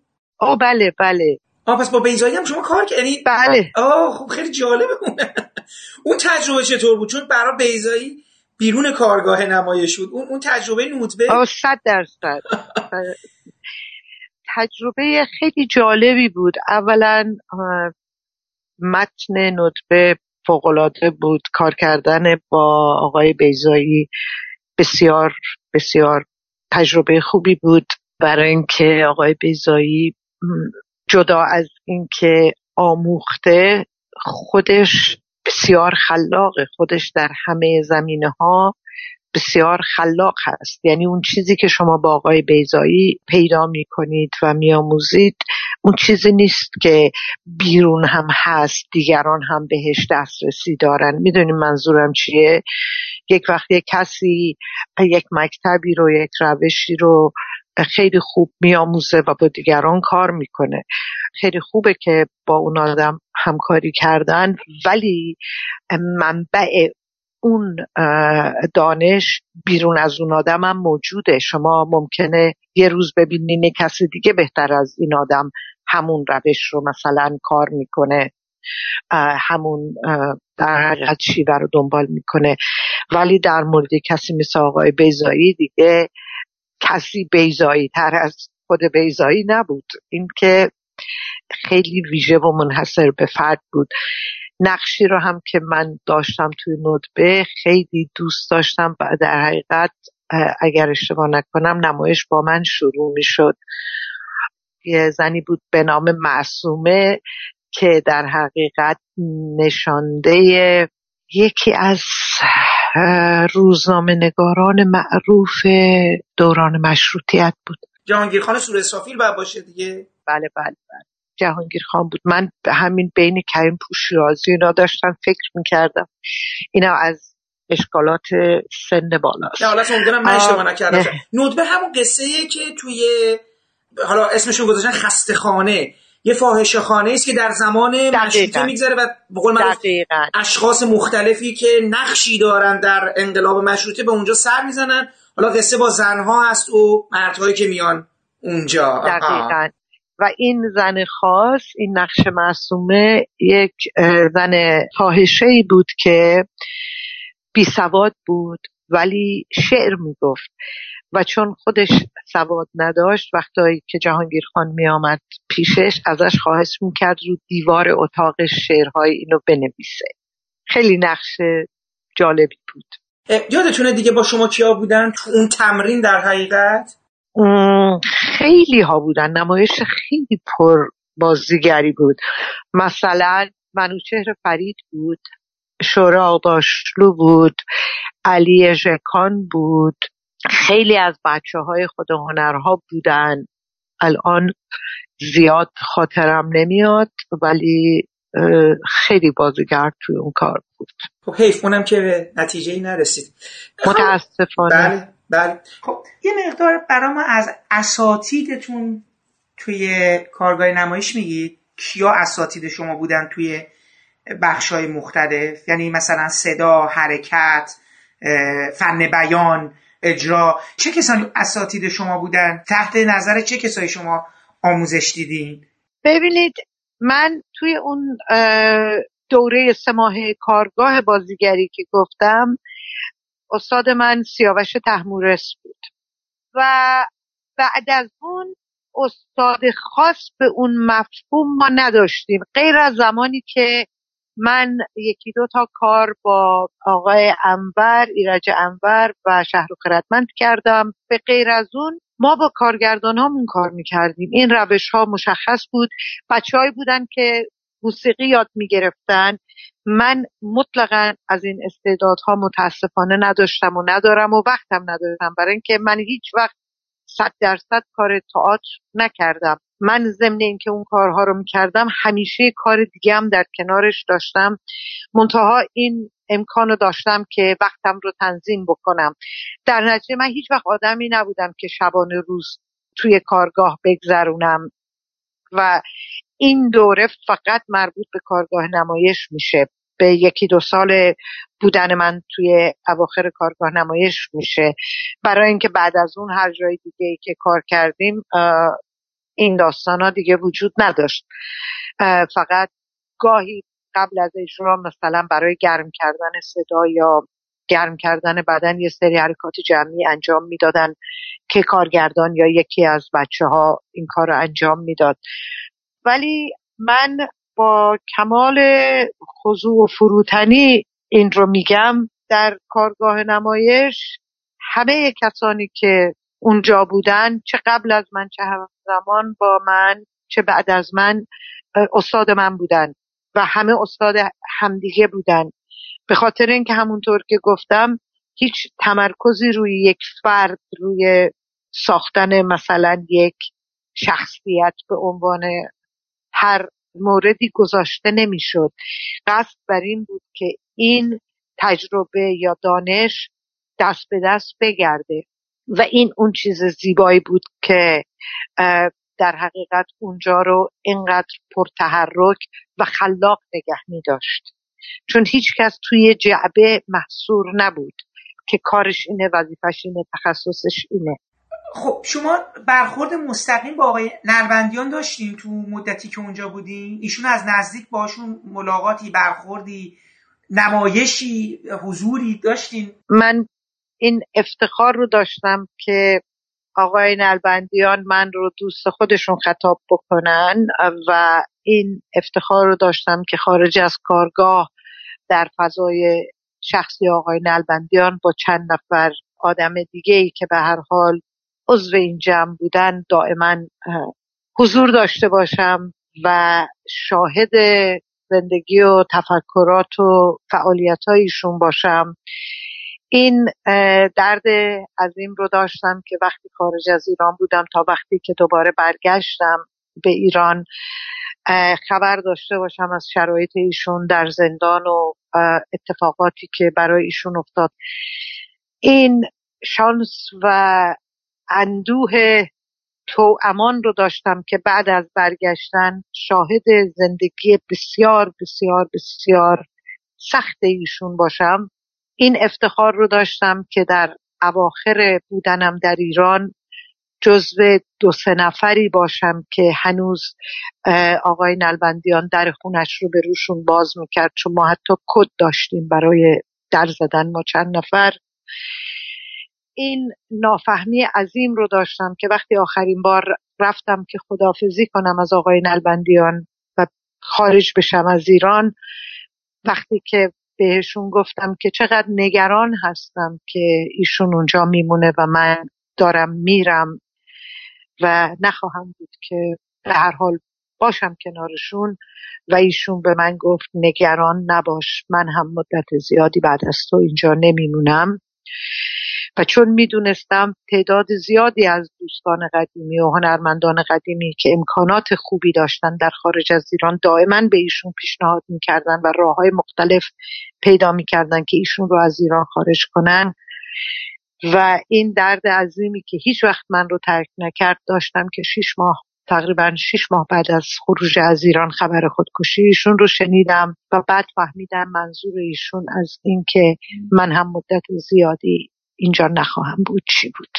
قبل از اینکه این در حقیقت مصیبت و این وضعیت تراژیک برای ایشون رقم بخوره در اون روزهایی که حال و روز ایشون بهتر بود و در موقع تولید و نوشتن و اینا بودن یه مقدار برای میشه بگین از عباس نلبندیان اصلا چه جور آدمی بود؟ من فکر کنم یه خود آدم یه قرابتی هم داشته یعنی با توجه به اون متنا و اون نگاه ویژه به جامعه و آدما و تاریخ و چون میگم شما از نزدیک با ایشون مراودتی داشتید داشتید میشناختینشون یه تصویری از خود نلبندیان در روزهایی که خوب بود نه اون روزهایی که خانه نشین شده و در زندان بوده و به حال تا مرز خودکشی رفتن. ممنون میشم برای ما بگین چون بازم از زاویه دیده شما برای ما جالبه. آقای نلبندیان به نظر من یک فرد بسیار بسیار بسیار ویژه بود و تمام این ویژگی مثبت بود. آقای نلبندیان در حقیقت جوان روزنامه فروشی بود که چون پدر ایشون بسات روزنامه فروشی داشت توی خیابون نزدیک اگر اشتباه نکنم نزدیک چهارراه استانبول اونجاها ایشون پشت یک دوچرخه جاهایی رو که آبونه بودن و هر روز روزنامه و مجله دریافت می‌کردن روزنامه های اونا رو تو خورجین پشت دوچرخه میرسوند. و یکی از جاهایی که آقای نلبندیان روزنامه می آورد کارگاه نمایش بود. در یک زمان کارگاه نمایش یه مسابقه نمایشنامه نویسی گذاشت و یک روزی آقای نلبندیان یک نمایشی آورد توی کارگاه و با همون شرم و خضوع و ملایمت همیشگی خودش این رو به آربی آوانوسیان دادن که مجددا اگر اشتباه نکنم این نمایش همون متن صندلی کنار پنجره بگذاریم و به شب دراز و طویل و اون بود. این متن اجرا شد رفت توی جشن هنر شیراز. آقای نلبندیان بیشتر نوشت با کارگاه نزدیکتر شد. و زمانی که من وارد کارگاه نمایش بودم آقای نلبندیان مدیر کارگاه نمایش بودن. نمی‌دونم واقعا چه عنوانی درست هست که من به کار ببرم ولی اون چیزی که هنر و خلاقیت ایشون بود در کنار اون ایشون های انسانی بسیار ویژه و خاصی داشتن. بسیار آدم ملایم آرام و خجالتی. هیچ کس حداقل من در طول زمان طولانی که به حال با ایشون در تماس بودم. حتی صدای بلند ایشون رو نشنیدم. تمام زندگیشون مطالعه بود و تفکر. بسیار منصف بود بسیار صمیمی بود بسیار سریح بود بسیار محترم بود از هر دو طرف. حضور ایشون بدون اینکه هیچ فشاری ایجاد بکنن احترام میطلبید و متقابل ایشون با احترام کامل با همه حتی دوستان نزدیک برخورد می‌کردن و این بخشی از رعایت آداب نبود. ماهیت این فرد بود. و انقدر آزاده و دموکرات بود ایشون در نگاهش که ممکن نبود باور کنین که کجا به دنیا آمده در چه زمانی به دنیا آمده در چه خانواده ای با چه فرهنگی به دنیا آمده. اون موجودی که در زبان انگلیسی بهش میگن کازموپالیتن ایشون واقعا کازموپالیتن بود. ممکن نبود که شما تشخیص بدی که این چه محدودیتی داره از نظر فرهنگی. نداشت ابدا نداشت در نگاهش نبود برابری آزادی احترام خلاقیت. و تا زمانی که مسائل زندان و درگیری های این چنینی پیش آمد من این صفات رو به ایشون نسبت می‌دادم. بعد از اون متوجه شدم که یکی از شجاعترین آدم هایی که ممکنه وجود داشته باشه. ایستاد پای همون چیزی که بود و همون کسی که بود و بعدها وقتی که از زندان ایشون آمد بیرون آزاد شد و نمی‌دونم اگر شنیده باشین چنین مسئله در مورد ایشون بارها ایشون رو برای اعدام بردن چشم بسته و اطرافیانش رو زدن و خودش رو برگردوندن. وقتی که برگشت در بدترین شرایط بود ولی ارتباطش رو با جامعه قطع کرد. پیشنهادات بسیار زیاد پولسازی بهش شد به مرور که من پیامبر چند تا از این پیشنهادها بودم که ایشون به سراحت هیچ کدوم نپذیرفت. هر چه که داشت. مثلا واقعا از ایشون خواسته بودن کار کنن تو اون شرایط؟ کار تئاتر نه. از ایشون خواسته شده بود که بهشون پیشنهاد شده بود چند تا کتاب مربوط به تاریخ هنر رو ترجمه بکنن. مواردی نظیر این. حداقل اینایی که من شاهدم. به خود من گفته شده بود. و ایشون هر چه که داشت فروخت. آخرین چیزهایی که فروخت کتابهاش بود. دچار بیماری های متعدد شد. دندونهاش وقتی چک کرد خودش توی خونه با گازنبر دندون خودش رو کشید که از خونه بیرون نره. و توی همون خونه زندگیش رو بست و تموم کرد. امیدوارم که یک روزی در مورد آقای نلبندیان یک کسی با تحقیق درست و با نگاه باز حق مطلب رو در مورد این نویسنده و متفکر استثنایی دوران ما ادا بکنه. حالا توی ایران یه کتابی اخیرا چاپ شده توسط انتشارات نیلا. ما یه چیز هست اسم دفترهای تئاتر و اینا. یه مجموعه مطالب بسیار مفصلی در مورد آقای نلبندیان نوشته شد. آقای امجد حمید امجد.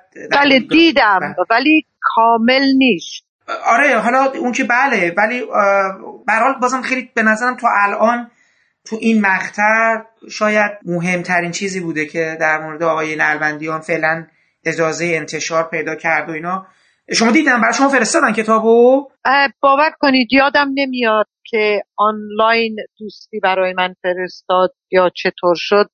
یکی یه دو سال پیش این طورا بود اگر اشتباه نکنم. شما اصلا چی شد که انقدر به آقای نلبندیان نزدیک شدید؟ یعنی تو اون مقام امین ایشون قرار گرفتید حتی بعد از انقلاب که فرمودین تا حتی قبل یعنی کسی بودین که خیلی حال و احوال ایشون رو بیشتر از همه متوجه شد یا حتی قبل از انقلاب.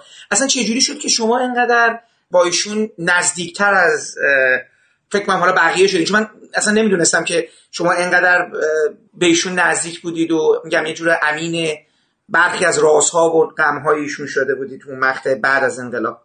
ببینین کارگاه نمایش همونطور که براتون گفتم در حقیقت یک حالت خانوادگی داشت.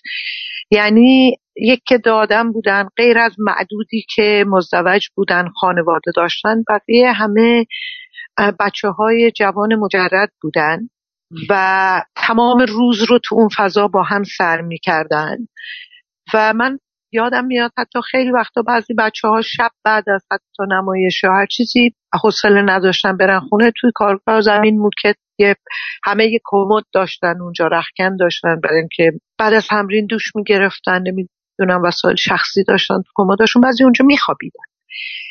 بعد از تعطیلی ساعت کار به خصوص وقتایی که نمایش نبود یا به هر حال کسایی که توی نمایشی که روی صحنه بود نقشی نداشتن گروهی تصمیم می گرفتن که مثلا دور هم جایی برن. بعضی می‌رفتن مثلا کنتینانتال بعدها مثلا من با گروه آشور گاهی می‌رفتیم کنتینانتال شب تا دیر وقت می نشستیم بچه های آرتیست دیگه می آمدن بحث و صحبت و اینها در می گرفت خیلی رایج بود.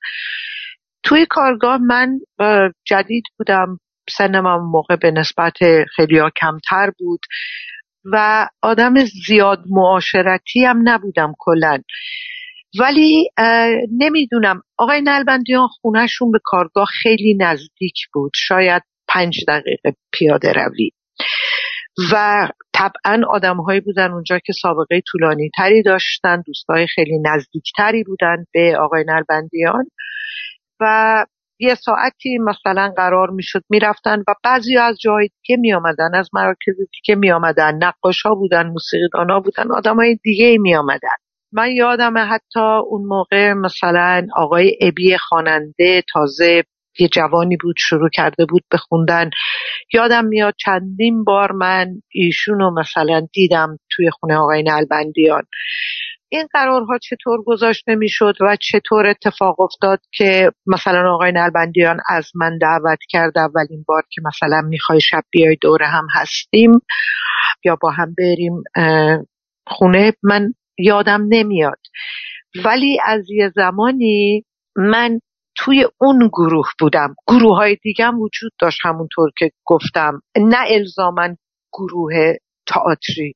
از توی چند تا گروهی که بودن آدمهایی بودن که با هم نزدیک بودن و دور هم جمع می شدن مثلا چهار نفر از این گروه سه نفر از اون گروه. ولی به هر حال بعد از یه مدتی من جزو اون گروهی بودم که توی یعنی مرکزش خونه آقای نلبندیان بود و اون فضا. و اکثرم نقش من این بود که یه گوشه می نشستم به بقیه گوش می کردم. بعد مسئله انقلاب پیش آمد و خب اون اتفاقا افتاد. کارگاه اون بلاها سرش آمد که نمی‌دونم خبر دارین یا نه. در حقیقت یک گروه از دوستان بازیگر از یک جای دیگه بچه های خود تئاتری و تلویزیون در شروع انقلاب. و من نبودم. اینها داستانهایی که شنیدم. ولی اگر جزئیاتش الان تو ذهنم خیلی روشن نیست ولی اصل قضیه دقیقا همینه. نمی‌خوام نام ببرم حتی اون افراد رو و اون گرایش های سیاسی رو ولی اونها با جمعی از پاسدارا آمدن توی کارگاه و اون مسئله کموت های شخصی که بهتون گفتم درست مثل این رختکنای این لاکرهایی که توی کلوب های ورزشی هست. هر کسی برای خودش یه چیزی داشت. برای اینکه واقعا تمام روز اونجا سر می‌کردن. همه صبح می آمدن شب می‌رفتن. بعضی پسرها معمولا این کارو می‌کردن که ممکن بود شب هم همونجا بخوابن در هفته چند شب. و اینها آمدن و اونطور که من شنیدم بخشی از کتاب های بسیار با ارزشی که توی کتابخونه بود توی حمام اونجا که از این دوشای ایستاده داشت. لگن آب گذاشتن و کتاب ها رو خیسوندن اونجا و این کموت ها رو باز کردن تا هر چیزی توی کموت هاشون داشتن اضافه نشون دادن. و به هر حال حاصل این داستان این شد که شاید در دوره ما این یک اتفاق استثنایی باشه معادلش نبوده که آجر آوردن و ملات و چیدن و این در رو پوشوندن. در حالی که محل کارگاه نمایش یه ساختمان قدیمی اجارهی بود متعلق به یک آدمی که اگر اشتباه نکنم اسمش دکتر آهنخواه یا آهنی یا یه همچین اسمی داشت. و این آدم تا مدتها مشکل داشت که اونطور که من شنیدم که بتونه این ساختمون رو از این شرایط خارج بکنه.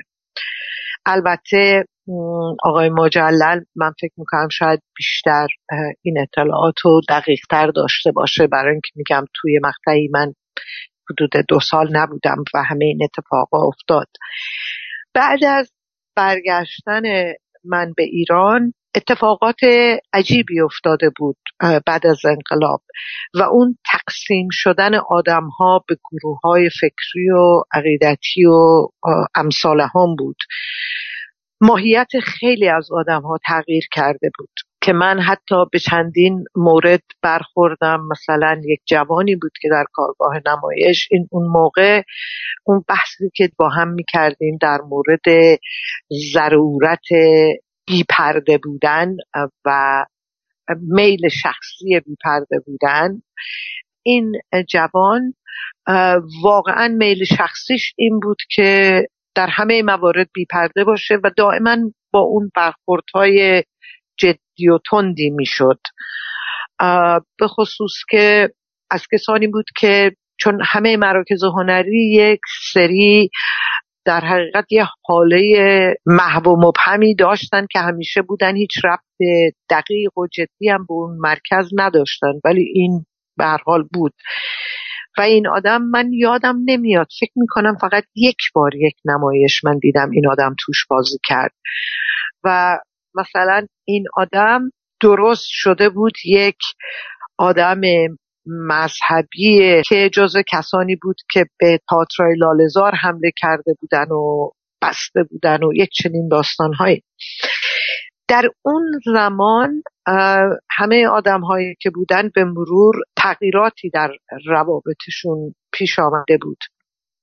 و وقتی که من برگشتم و دوباره آقای نلبندیان رو دیدم طبعا اولین برخوردها هنوز توأم با احتیاط بود. برای اینکه من می‌دونستم که آقای نلبندیان کی هست به خاطر اینکه شرایط زندانی شدنش مسائلی که براش پیش آمده بود و ادامهش کاملا روشن بود. در مورد من هم شاید شک از اینکه کجا ایستادم یه ذره کم بود یا غیر روشن بود به خاطر اینکه من نبودم که بخشی از این داستانهای جاری باشم. ولی به مرور من فکر می‌کنم که مشخص شد که هر کدوم از ماها کجا ایستادیم. بعد از کمی دوباره شروع رفت آمدها و به غیر از من یک دوست بسیار نزدیک و عزیزی بود. از همون بچه هایی که هم دوره با من بود دیرتر به کارگاه پیوست. توی گروهی بود که من بودم توی گروه اهرمن بود به نام شاهروخ قیاسی که متاسفانه سالهاست دیگه نیست.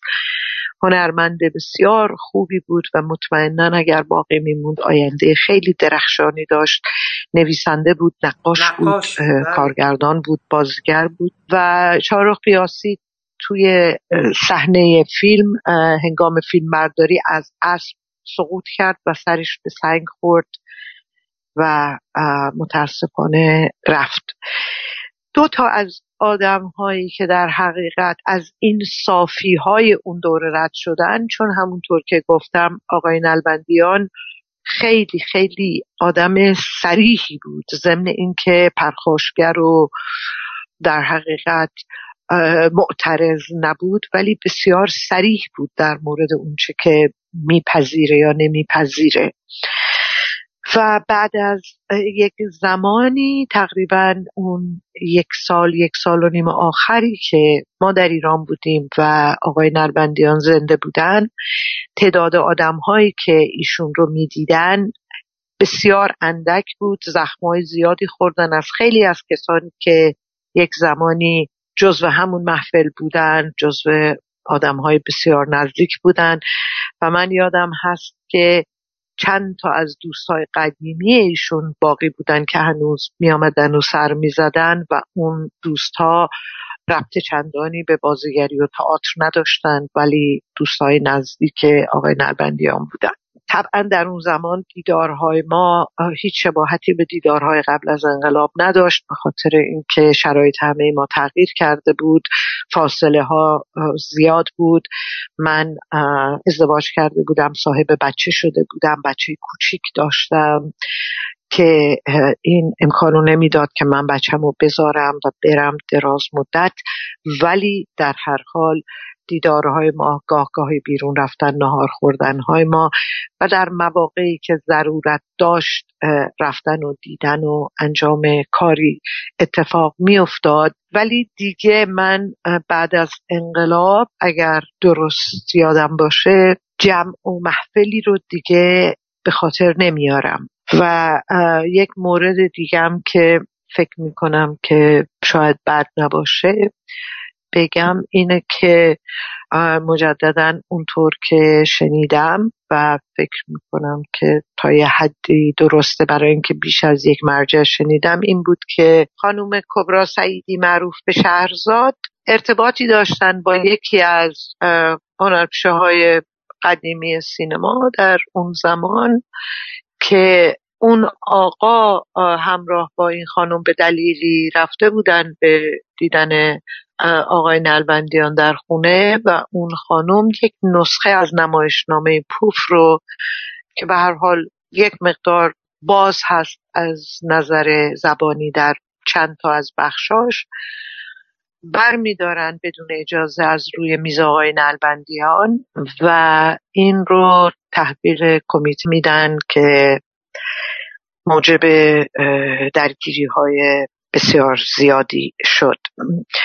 و مجموعه این اتفاق ها بود که باعث شد این جمع این در حقیقت ارتباطات کم و کمتر و کمتر بشه تا زمانی که دیگه ما می آمدیم بیرون. و اون موردی رو هم که دیروز من به شما گفتم که گفتم آقای نلبندیان در آخرین دیدار به من گفتن بعد از رفتن تو من هم مدت زیادی اینجا نخواهم بود. بعد که یادم افتاد فکر کردم حمل بر این نشه که من نقش خاصی داشتم در این قضیه. ایشون فقط داشتن به یک مقطع زمانی اشاره می کردن یعنی بعد از این اتفاق ربطی به حضور من یا عدم حضور من در ایران فکر نمی کنم داشته. من فقط عین کلام رو نقد کردم ولی منظور این بود که خیالتون راحت باشه. چون ما در شرایطی بودیم که باید ایران رو اون موقع ترک کردیم. و فکر می‌کنم ایشون با اون لطف و سعی صدری که همیشه داشت می‌خواست بگه خیالتون راحت باشه. منم برنامه خودم رو دارم که ظاهرا داشتن. یه نکته دیگه هم در مورد کارگاه نمایش با توجه به اینکه شما یه مقطعی هم در اونجا بودین داداشین کارم می‌کردین و اینا. من فکر می‌کنم یکی از هواشی که در مورد کارگاه نمایی ساخته شده بود یعنی یه چیزی که یه خورده فکر می‌کنم حالا من نمی‌دونم چه کسانی در این قضیه نقش واقعا داشته رخ می‌داده در ملقام یه مقدار فکر کنم مسئله این بوده که می‌گفتن که اونجا یه مقدار فضایی شده بوده برای یه بخشی که خیلی راحت مثلا در مورد مسئله چیزی مثل همجنس خواهی برای افراد اونجا مثل اینکه یه مقدار برای یه بخشی از حالا بازیگرای کارگردان خیلی راحت و علنی بوده. این شاید روی بقول من رو مخ یه سری افراد بوده یا آدمایی که تحملشون کم بوده یا ماسک ظاهر مدرنی هم دارن. ولی خب در بعضا شاید نمی‌تونن تحمل کنن. و بماند. دوباره میگم در مورد ایرانی صحبت می‌کنیم که واقعا ابعاد دیگه جامعه انقدر تحمل نداشته. شما نظرتون چیه؟ این درسته در مورد فضای کارگاه نمایش؟ ببینید اون طیفی که شما بهش میگین تحمل نداشته طیفیه که یک عمر ادبیات کلاسیک ایران رو خونده و براش احترام قائله که توش به کرات نشانه های همجنسگرایی و میل به ارتباط با همجنس موجوده. از شاهد بازی و مقبچه و نمی‌دونم امثال هم در اون ادبیات پره و کسی به اون اعتراضی نداشته. در کارگاه نمایش تا اونجایی که من می‌دونم تنها فردی که علنا همجنسگرا بود علنا یا غیر علنی آشوربانی پال بود. من فرد دیگری رو اونجا ابدا به یاد نمیارم که حالا همجنسگرا یا همجنسخواه یا هر صفت دیگه ای که الان رایج هست باشه. و همجنسگرایی آشوربنی پال فقط در ادعای خودش بود و شاید در نحوه لباس پوشیدن و حرکت کردنش. این نبود که ایشون مثلا با کسی توی کارگاه ارتباط داشت یا می‌خواست ارتباط داشته باشه یا این مسائل پیش میآمد.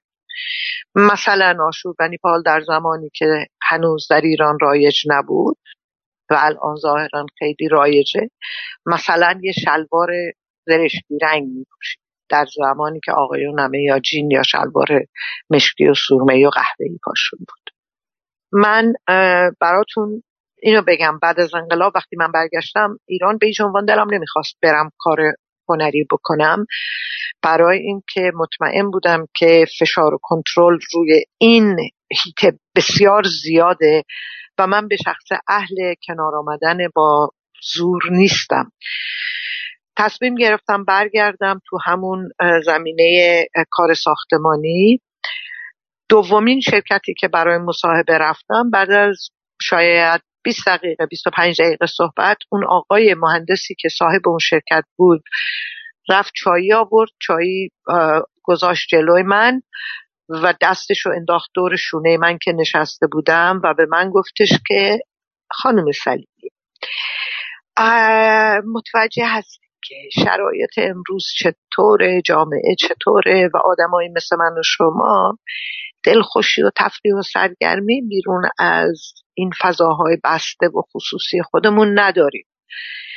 امیدوارم که کار کردن شما اینجا و رابطه ما با هم بتونه یه بخش عظیمی از این مشکلات رو جبران کنه و ما اینجا برای خودمون یه فضای لذت بخشی بسازیم. و اینقدر تشدید روی این لذت گذاشتن که من بلند شدم و به ایشون گفتم که من گمان کردم برای شغل دیگری درخواست کرده بودم. و آمدم بیرون و منصرف شدم و بعد از اون تا وقتی که رفتم توی تلویزیون توی خونم خیاطی می‌کردم و تصمیم گرفتم از خونه خودم بیرون کار نکنم. این مال تازه بعد از انقلابه حالا صحبت سینمای فارسی رو کردیم. در فضایی که مثلا و من اینجا سینمای فارسی رو نه به عنوان نمونه بد در جامعه به عنوان یک نمونه در همون فضای هنری مثال می‌زنم. برای همه امر طبیعی بود اتفاقاتی که در فضای سینمای فارسی میافتاد. ولی همونها من فکر نمی کنم کسی از اونها دیده باشه که مثلا آقای بنیپال تعرضی به کسی کرده باشه دنبال مردی رفته باشه علا رقم میل اون کاری کرده باشه مردی رو در ملع آن بوسیده باشه دستش رو گرفته باشه قدم زده باشه. هیچ کدوم از اینها اتفاق نیفتاد.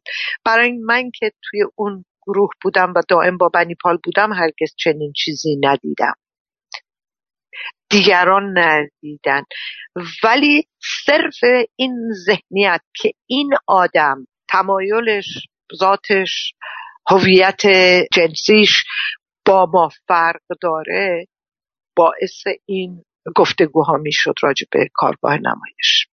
پس شما فکر می‌کنید فقط مثلا این بحثی که داشته می‌شده یا اگر نقل قولی شده باشه یعنی فقط به خاطر ایشون بوده؟ این مثلا نبوده که اونجا فضای راحت تری بوده؟ در اونجا آدما راحت تر بودن چون نگاه قضاوتگر جامعه بیرون اونجا حضور کمتری داشته؟ میشه اینجوری دید؟ من میگم من نبودم. می‌خوام ازتون بپرسم ببینم فضا اونجا چطور بوده؟ جوونایی که حالا میومدن. میگم چون اونجا فضایی بوده که پیشروتر بوده ابدا ابدا چنین مسئله نبود. و عجیبه من تازگی روی اسامی مشکل پیدا کردم. ما راجع به کارگاه نمایش یعنی در فضای کارگاه نمایش صحبت کردیم. در حقیقت مدیر کارگاه نمایش نه آقای نلبندیان که مدیر در محل بودن بلکه در حقیقت مدیر سازمان کارگاه نمایش که با خانم فرح نسبت بسیار نزدیک داشتن ایشون هم همجنسگرا بودن. ولی ایشون توی کارگاه نمایش نبود. ایشون شاید در ماه یک بار می آمد توی کارگاه نمایش توی جلسه اداری شرکت می‌کرد و اونجا رو ترک می‌کرد اسما رو بگین عجیب من صفاری نبودش؟ بله بیژن صفاری حالا ببینید مشکل ما اینه که در اون زمان همزمان من خودم یه آدمی بودم که گمان می‌کردم نظرات سیاسی دارم و به هر حال فعالیت ها و ارتباطاتی داشتم. ولی همون موقع وقتی که به قول شما اون قشر سنتی فلان و فلان و فلان یک چنین نظرهایی میده که من نمی‌دونم واقعا اون قشر برخوردش با کارگاه نمایش کجا بود یا برخوردش با آدمی مثل آشوربانی پال بابلا در کجا بود و اگر شایعات بود اگر خبر بود اگر واقعیت بود چطور بیرون می‌رفت. بخش عظیمی از بچه های هنری که تمایلات سیاسی داشتن مشکلشون با کارگاه نمایش به خاطر بیژن سفاری بود و نسبت اون با فرح پهلوی و دربار. بعد اینها ساخته میشه و بیرون میره و این رو کسی به شما میگه که من یک آدمی بودم که همونطور که براتون گفتم آدم زیاد بازی نبودم خودم. آدم زیاد متحملی راجع به مسائل نبودم. من هم تفکرات سیاسی داشتم. من هم اون منزه طلبی چپ رو تا یه جایی در خودم داشتم. ولی من اون تو بودم. و چون ارتباط با گروه های دیگه من شاید یکی از استثناهایی بودم که الانم یادم نیست چرا و چطور. برای اینکه بچه های کارگاه بچه هایی که در استخدام کارگاه نمایش بودن اجازه نداشتن بیرون از کارگاه نمایش با گروه های دیگه کار بکنن مگر طبق ضوابطی و با گرفتن اجازه خاصی و امثال هم ولی من کار کردم با گروه های دیگه بیرون و وقتی میگم کار کردم یعنی سه ماه تنگاتنگ تمرین کردم با یه عده مثلا بچه های این گروه یا بچه های اداره تئاتر یا بچه های خانه نمایش. یک کار خیلی مهمی رو که اون موقع کردیم الان یادم افتاد که خیلی سر و صدا کرد. حالا این جمله رو تموم کنم صحبت نمایش ها شد. براتون میگم گفتم من به طور اتفاقی توی یه مقاطع خاصی توی کارهایی بودم. من اونجا با تفکر این آدما آشنا بودم و چیزهایی رو می‌گفتن که من اون تو بودم و هرگز ندیده بودم.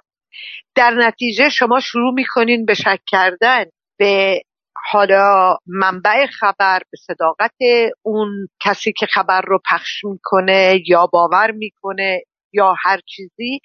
برای اینکه منطق به شما میگه که بی دلیل این کار رو نکنین. همون موقع اگر کسی ماشین دست سومم می‌خواست بخره پنجاه تا تحقیق می‌کرد تا این رو بخره که سرش کلا نره.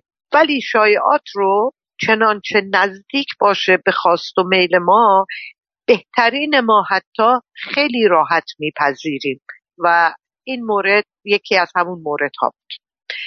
کاری که یادم افتاد نمایشی بود به نام کلام اول از حکایت قفص و این نمایش به حدی در اون سال آخر تابستان آخر توی خانه نمایش این روی صحنه رفت و باز یه رپرتوار اونجا سه تا نمایش بود که یکیش یک کار برای کودکان بود یکیش یک نمایش خیلی جدی بود که قاسم سیف و سعید نازنین که من باهاش یک فیلمم کار کردم و الان نام کش در ذهنم نیست. سعید پورسمیمی. سعید پورسمیمی بودم و ما و نمایش ما این کلام اول از حکایت قفص خیلی کار متفاوت و جالبی بود.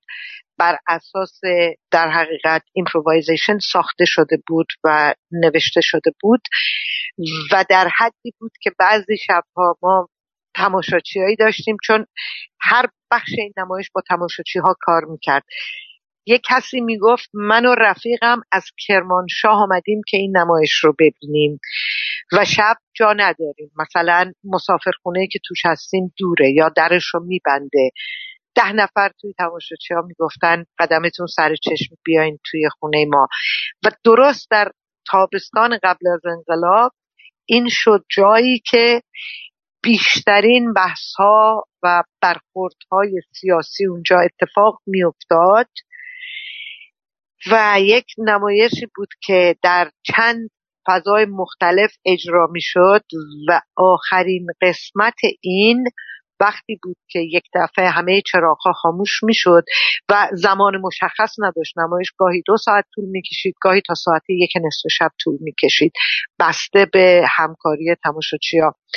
و بعد آخرین لحظه چراغها خاموش می‌شد و چند تا بازیگر اون صحنه آخر که یکیش خود من بودم یه شمعی رو روشن می‌کردن و با خواندن آهنگ مرغ سحر می آمدن بیرون از توی ساختمون و از توی حیات و از در می آمدن توی خیابون و تماشاچی ها طبعا ما رو دنبال می‌کردن. و این صحنه رو مجسم کنیم که ساعت دوازده و نیم شب مثلا پنجاه نفر هشتاد نفر دارن با هم مرغ سحر می‌خونن. احساساتی هستن هیجان زده هستن چند تا شم روشن دست یه هست و دارن توی خیابون حرکت می‌کنن. کارگردان این کار قاسم سیف بود که به نام سیروس سیف هم شناخته میشه فکر کنم لندن حالا. و یکی از کارهای واقعا بینظیری بود که من توش بودم و حتی می‌تونم بگم دیدم. فقط یه سوال قبل از انقلاب. شما دیگه فعالیت تلویزیونی یا رادیویی نداشتید؟ اصلا یا داشتید؟ نه. اصلا. نه نداشتم. اصلا. همونطور که گفتم یه چند مورد پیشنهاداتی بود ولی من عاشق کار صحنه بودم و نپذیرفتم برای اینکه راه های درآمد دیگری من داشتم که مجبور نبودم مثلا فقط توی این هیت کار بکنم.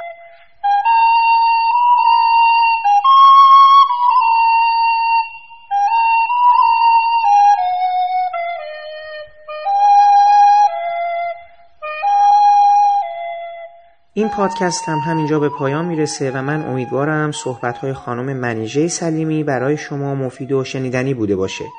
شما در برنامه بعدی ما شنونده بخش دوم گفتگوی ما با ایشون خواهید بود. پیش از خداحافظی باید از زحمات آقای محمد شکیبا که تدوین این پادکست رو به عهده داشتن تشکر کنم و برای رعایت نصف نیمه حق معلف از قطعات موسیقی استفاده شده در این پادکست نام ببرم. موسیقی عنوانبندی با نام رقص گدایی از ساخته های گروه کلزماتیکس هست و برگرفته شده از آلبوم موسیقی جنزده باقی قطعات عبارتند از بخشهایی از موسیقی متن فیلم بچه های کوچک ساخته توماس نیومن بخشهایی از گفتگوهای قصه صوتی حسن و خانم هنا در لوبیای سهرامیز نوشته فاطمه ابتهی به کارگردانی اردشیر کشاورزی و با صدای گیتا خاکپور در نقش حسن نسرین ارمگان در نقش چنگ منوچهر جهانگیری در نقش قول و نیاز سلیمی در نقش زن قول. بخشهایی از موسیقی متن حسن و خانم هنا در لوبیای سهرامیز ساخته جلال زلفنون و من برای پایان این پادکست هم بخشهایی از موسیقی متن فیلم آپارتمان ساخته آدولف دویچ رو برای شما انتخاب کردم که امیدوارم از شنیدنش لذت ببرید. تا برنامه بعدی ابدیت و یک روز و شنیدن بخش دوم صحبت‌های خانم منیژه سلیمی. خدا حافظ و با هم گوش می‌کنیم به بخشی از موسیقی متن فیلم آپارتمان ساخته آدولف دویچ.